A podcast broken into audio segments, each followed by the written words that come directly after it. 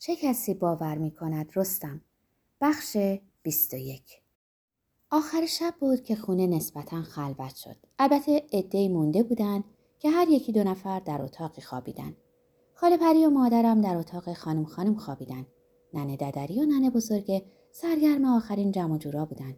من و خاله ماهم در اتاق کوچک نزدیک آشپزخونه نشسته بودیم. ننه ددری گفته بود برامون همونجا رخت خواب میندازه. غلام خان قبل از اینکه بره دم در اتاق سرک کشید. خالم گفت تو برو خونه من اینجا هستم همینجا میخوابم. غلام خان گفت صبح میام. در حالی که چشمکی به من می‌زد اضافه کرد شما هم زیاد حرف نزنین و بخوابید. امروز همه از خستگی از پا افتادیم بهش گفتم این گریه بیشتر از همه آدم رو خسته می‌کنه. معلوم نیست برای چی اینطوری شیوم می‌کردن. خود ما که ساکت بودیم. خانم خانم خودش به این چیزا اعتقاد نداشت. تازه اینا خیلی هم خودی نبودن. خاله ماهم آهی کشید و چادرش رو بیشتر دورش پیچید. غلام خان گفت خب این رسم زندگیه چاره ای نیست. ننه بزرگه با یه سینی چایی اومد و اونو جلوی غلام خان گرفت. غلام خان در حالی که استکانی برمی داشت گفت اینا رسم و رسوم ماه دخترم بهتر نبود مراسمش با آرامش برگزار می‌شد. این همه شلوغی و سرصدا می‌خواستم بگم دلم می‌خواست نوار آهنگی رو که دوست داشت میذاشتم. اما دیدم جای این حرفا نیست. خاله ماه گفت مرگ به موقع سعادته.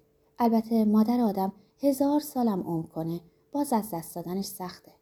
غلام خان گفت سختش برای اینه که مرگ رو برای ما به صورت فاجعه در آوردن که خودش یه فاجعه است. رستم که به کنار در آشپزخونه تکیه داده بود گفت گریهزاری اونا برای خانم بزرگ قدر و منزلت بود. برای اینکه نگن کسی رو نداشت که براش گریه کنه. بعضی هم برای خودشون گریه می‌کردن. فرصتیه که هر کس دلش می‌خواد یه دل سیر گریه کنه چون کسی نمی‌پرسه چرا گریه می‌کنی. غلام خان تکنده ای کرد. اینو میگن یه دل سیر و بیدرد سرگریه کردن. گفتم نمیشه این رسمای کهنه رو دور ریخت؟ غلام خان گفت به این راحتی هم که نیست. بهش گفتم بالاخره باید از جایی شروع کرد. پس چه وقت باید معیار قضاوتمون آگاهیمون باشه نه آداب و رسوم کهنه شده اونجا مردم مرگ رو به صورتی ساده قبول کردن مراسم خاک سپاریشون هم بی سر صدا و ساده است حتی لباس سیاه هم نمی پوشن. رنگ لباس هیچ ربطی به اندوهشون نداره. سکوتی برقرار شد. حس می کردم این طرف مرز اون سرزمین بینام ما بین کشورها ایستادم. سرزمینی که دیگه گذشتن از اون از یاد برده بودم و نمی‌دونستم چطوری می‌توان از آن گذر کرد. خاله ماهم گفت آخه همه رسم و رسوم قدیمی که بد و دور ریختنی نیست. خیلی از این رسما به آدم کمک می‌کنه تا ناراحتی ها رو تحمل کنه. مثلا همین رسم عزاداری ما تحمل مرگ در تنهایی خیلی سخته. اینا به خاطر زنده هاست.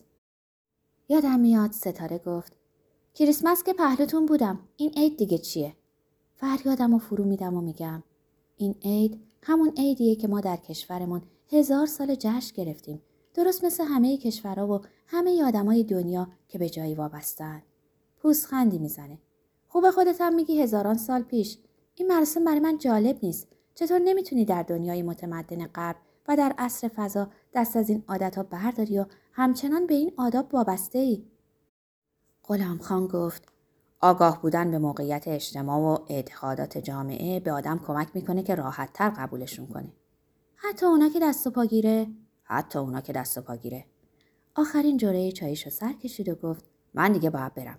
خاله ماهم از جا بلند شد که تا دم در همراهش بره. مامی در حالی که دهنش رو میلیسید از آشپزخونه بیرون اومد. معلوم بود که غذای خوبی از ننها گرفته. به دور برش نگاه کرد. اومد کنار رستم و خودش رو به پای اون مالید. رستم روی پله راه را نشست. رفتم کنارش نشستم. به آسمون نگاه کردم. یه لایه ابر نازک و رشته رشته آسمون رو پوشونده بود. بهش گفتم این ابرا هیچ داستانی ندارن؟ گفت امشب داستانی ندارد وگرنه هیچ ابری بدون داستان نیست تو ابرای یه تکه و بزرگی رو که به نظر من به هیچ چیز شبیه نبودن به یک فرش بزرگ که میشه روش رنگ پاشید و گل گیاه کشید تشبیه می‌کردی و گویی هیچ وقت ذهنت از تصورات گوناگون و داستانهای متفاوت کمبودی پیدا نمی‌کرد. گفتم هر وقت به ابرا نگاه می‌کنم یاد خنده هامون میافتم که انگار از آسمون سرازیر می‌شدن. دستاشو از هم باز کرد سرشو کج گرفت و گفت اینطوری مثل هواپیما چرخ می‌زدیم. چقدر زمین میخوردیم و زانوها و مچ دستامون همیشه پر از زخم بود. مچ دستم رو نگاه می‌کنم و میگم هنوز جایی بعضی از اونا مونده.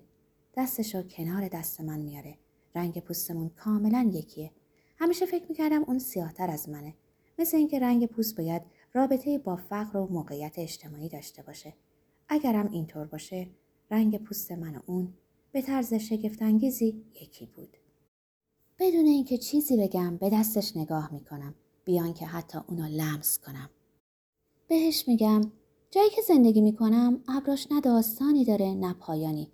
آدم انقدر حسرت آفتابو می‌خوره که گاهی فکر می‌کنه اونو از یاد برده. راستی چند ساله که دیگه روی این پله نشستیم. سینش رو صاف می‌کنه و میگه این اولین چیزیه که از این خونه یادم مونده. من اینجا بودم یادم هست. من فقط این پله رو یادم هست و مرگ مادرم و اینکه دلم می‌خواست برمیگشتم پیش عزیزم. من اون روز اینجا بودم. چشمامو که ببندم می‌تونم اون بچه کوچک و با موهای سیاه و فرفری که صورتش به زحمت پیدا بود ببینم. میگه من کسی رو نمی‌دیدم. میترسیدم سرمو بلند کنم. فقط لوسی رو یادم هست. تورم بعدا دیدم که می‌خواستی اونو ناز کنی. تو دستتو روی دست من گذاشتی تا اون فرار نکنه. نمی‌دونم. حاضرم چه چیزی رو بدم تا بار دیگه سنگینی اون دست کوچک و عزیز رو روی دستم حس کنم. نمی‌دونم. گفت اون روزا فقط دلم می‌خواست مادرم زنده بود. دلم می‌خواست پهلوی خواهرم میموندم. بزرگترها خیلی بیرحمن. فکر نمی‌کنن یه بچه هم احساس داشته باشه. میگه من اون روزا معنی مرگ رو نمیفهمیدم. نمی‌دونستم چرا دیگه مادرم در خونه نیست. نمی‌دونستم اونو کجا بردن. با عزیزم که سر خاکش رفتیم نمیفهمیدم چرا اونو زیر خاک گذاشتن. بیچاره عزیزم هم نمی‌دونست چه جوابی به من بده. فقط می‌گفت هیس خواست خدا بوده. این جوابیه که اونا هم که مثلا دنیا دیده و درس خونده هستن به ما میدن. هر جا از جواب میمونن پای خدا رو پیش می‌کشن. تک خنده ای کرد و گفت منم به عزیزم گفتم چرا خدا این کارو کرده؟ خدا کار خیلی بدی کرده. من دیگه اونو دوست ندارم. عزیزم انگشتاشو از هم باز کرد. چند بار به دهنش برد و اونو گاز گرفت و تف تف کرد و استغفرالله گفت و تشرم زد که بچه این حرف گناه داره. توبه کن توبه کن. توبه کردی؟ معنی اونو نمیفهمیدم. فکر می‌کردم یه چیزیه مثل همون وضوعیه که می‌گیره. همون وقت بود که پاپا تو رو آورد. اینجا هم هر شب انقدر گریه می‌کردم تا خوابم می‌برد. خواب اونو می‌دیدم. خواب می‌دیدم که می‌گفت باید مواظب خواهرم باشم و برم پهلوی اون. وقتی به ننه ددری می‌گفتم که خواب مادرم رو دیدم یا می‌گفتم خواب عزیزم رو دیدم که می‌خواد برم پهلوش می‌گفت این حرفا رو نزن. آقا بزرگ عصبانی میشه. یاد پاپا افتادم که دست اونو وقت سوار شدن به ماشین کنار زد. میگم پاپا برای عصبانی شدن دلیل لازم نداره. نفس بلندی می‌کشه و میگه همش ترسه. هممون با ترس بزرگ شدیم. این چیزا رو که کسی به آدم یاد نمیده. نه توی مدرسه نه توی کتابا نه بزرگترا. یه کلمه راست نمیگن. همش هیس هیس. تا اینکه آدم خودش یه روز بفهمه. تازه اگه بفهمه. مثل اخبار. اخبار؟ اگه بخوای از اوضاع دنیا سر در بیاری فایده ای نداره که اخبار روز رو بخونی. کسی در اون حرف سرراستی نمی‌زنه. اگه بخوای چیزی بفهمی باید اخبار چند هفته پیش رو بخونی. برای فهمیدن جهان باید همیشه اخبار ماه پیش رو خون. از این همه عاقل بودنت حس می‌کنم. میگه اون روزا هرچی از مرگ می‌دونستم از ننه ددری بود. ددری؟ خیلی مواظبم بود. اگه اون نبود هر طور شده برمیگشتم ده. حتی اگه شده فرار می‌کردم. رستم در اتاق کوچکی که کنار اتاق ننه ددری و آقا وردی بود میخوابید. به من گفته بود که بعضی شبا ننه ددری به اتاقش میاد. گوشه ای میشینه و چادرش رو دور خودش میپیچه و آهسته گریه می‌کنه. می‌گفت اولین دفعه که اومد خیلی ترسیدم. نمی‌دونستم چه کار کنم. فکر می‌کرد من خوابم. اما من بلند شدم و رفتم و گوشه چادرش رو کشیدم. جا خورد. بعد تون تون اشکاشو با گوشه چادرش پاک کرد. رفتم توی بغلش و اون منو توی چادرش پیچید تا خوابم برد. بعضی شبا هم از اتاقشون صدای ناله اونو میشنیدم. مثل اینکه تو خواب گریه می‌کرد. صدای آقا وردیرم میشنیدم اما نمیفهمیدم چی میگن. هر شب منتظرش بودم. دلم می‌خواست میومد و می‌تونستم توی بغلش بخوابم. اما اون میومد که برای بچهش گریه کنه. اون وقت نمیفهمیدم. میترسیدم. به یاد اون روز افتادم که پاپا خانم خانم و بوسید و من هیچ وقت به او نگفته بودم. میترسیدم. بهش میگم وقتی خانم خانم می‌گفت از ددری بی خیالتر کسی رو ندیدم باید بهش می‌گفتیم. مگه جرأتشو داشتیم؟ وقتی قشقش میخنده آدم سردرگم میشه که گریهش رو باور کنه یا خنده هاشو یا گفته خانم خانمو. باز هم خدا رو شد که ددری بود. اون مرگ رو هم با خنده هاش قابل تحمل می‌کنه. نمی‌دونی این روزا چقدر دلم برای قشقش خندش تنگ شده. می‌خوای صداش کنم؟ کافیه ببینه ما اینجا نشستیم. این روزا خیلی تو هم بود. خانم بزرگو خیلی دوست داشت. خانم خانم و چه کسی دوست نداشت. از جا بلند شد. به طرف آشپزخونه رفت و آهسته ننه ددری رو صدا کرد و پرسید که هنوز چایی داره و می‌تونه یه استکان دیگه به ما بده. ننه ددری گفت اما هنوز استکان قبلی رو خالی نکردی که. از آشپزخونه سرک کشید. وقتی دید ما کنار هم روی پله نشستیم گفت وا خاک به سرم چرا تو تاریکی نشستین؟ اولین قش خندش رو سر نداده بود که ننه بزرگی از توی آشپزخونه ساکتش کرد و اون خندش رو فرو خورد و گفت از سایه چای میارم. خدا رو شکر که سماور همیشه میجوشه. اما شما هم اینجا نشینین. رستم برای اینکه به حرفش بیاره پرسید چرا؟ اگه بشینیم چی میشه؟ دستشو جلو دهنش گرفت. براتون حرف در میارن. و به اتاقی که مادرم و خاله پری خوابیده بود نگاه کرد. بعدم دستشو تکون داد و گفت خوابن. دنیا رو آب ببره اونا رو خواب می‌بره. محبوب خانم خیلی خسته بود. پری خانم هم چشمش دیگه بنده خدا باز نمیشه. آه کشان به آشپزخونه برگشت. سینی چای رو که جلوی من گرفت گفتم ننه ددری چرا برای خودت نیوردی؟ خانم شورا اگه چای بخورم که تا حالا یه سماور خوردم دیگه شب تا صبح باید بیدار بمونم. ننه بزرگه از همونجا گفت آره شب تا صبح پشت چشماش باز میمونه. ننه ددری دستشو تکون داد که یعنی محلش نذار و آهسته گفت این یه چایی رم نمی‌تونه به من ببینه. از صبح تا حالا قوت از گلون پایین نرفته. اصلا اشتها ندارم. ننه بزرگه گفت نه ترس فردا اشتاد باز میشه. ننه ددری به جای جواب آهی کشید که دنباله اونو ننه بزرگه از توی آشپزخونه ادامه داد. بعد گفت برم جای شما و خاله خانم بندازم. بنده خدا امروز همش رو پا بوده.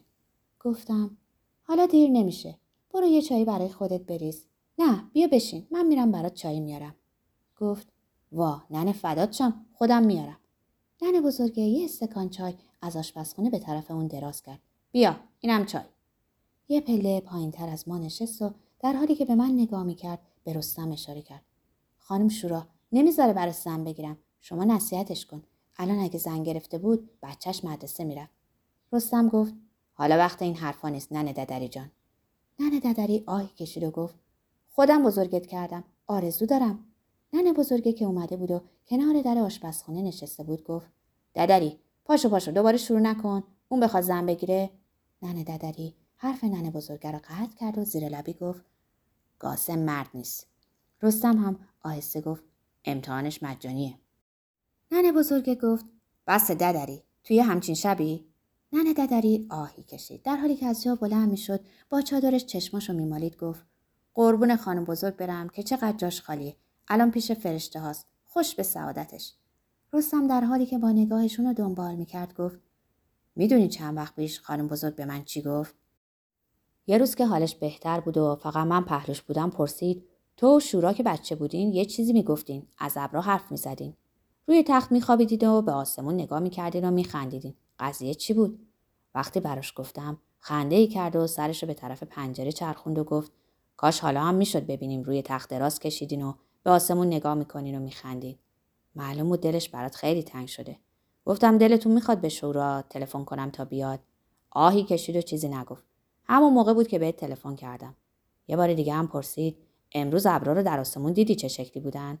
گفتم نه خانم بزرگ من خیلی وقت برای ابرا قصه ای نگفتم. باز آهی کشید و چشماشو بست. اشک روی صورتم میقلته رودخونه ای روون آروم و بی صدا برمیگرده و آهسته دستش دور شونم میندازه و زیر لب میگه معلوم میشه که خیلی هم از ما قافل نبود. کاش هیچ وقت بزرگ نمی شدیم. کاش هرگز به سنی نمی رسیدم که عاشق شم و همه چیزو بذارم و برم و نگاه هم همیشه به پشت سرم باشه و ذهنم با اونا که به جا گذاشته بودم. چه خوب بود اگه همیشه بچه میموندیم با هم دور حیات میدویدیم و غم چیزی رو نمیخوردیم. دوباره به آسمون نگاه کردم. ابرا کم و کمتر شده بودن. آسمون صاف بود و رنگی از محتاب وسط شب هنوز روشنش می‌کرد. همچون هزاران رودخونه نقره‌ای که از هر گوشه روون باشه. گفتم ببین آسمون چه صافه.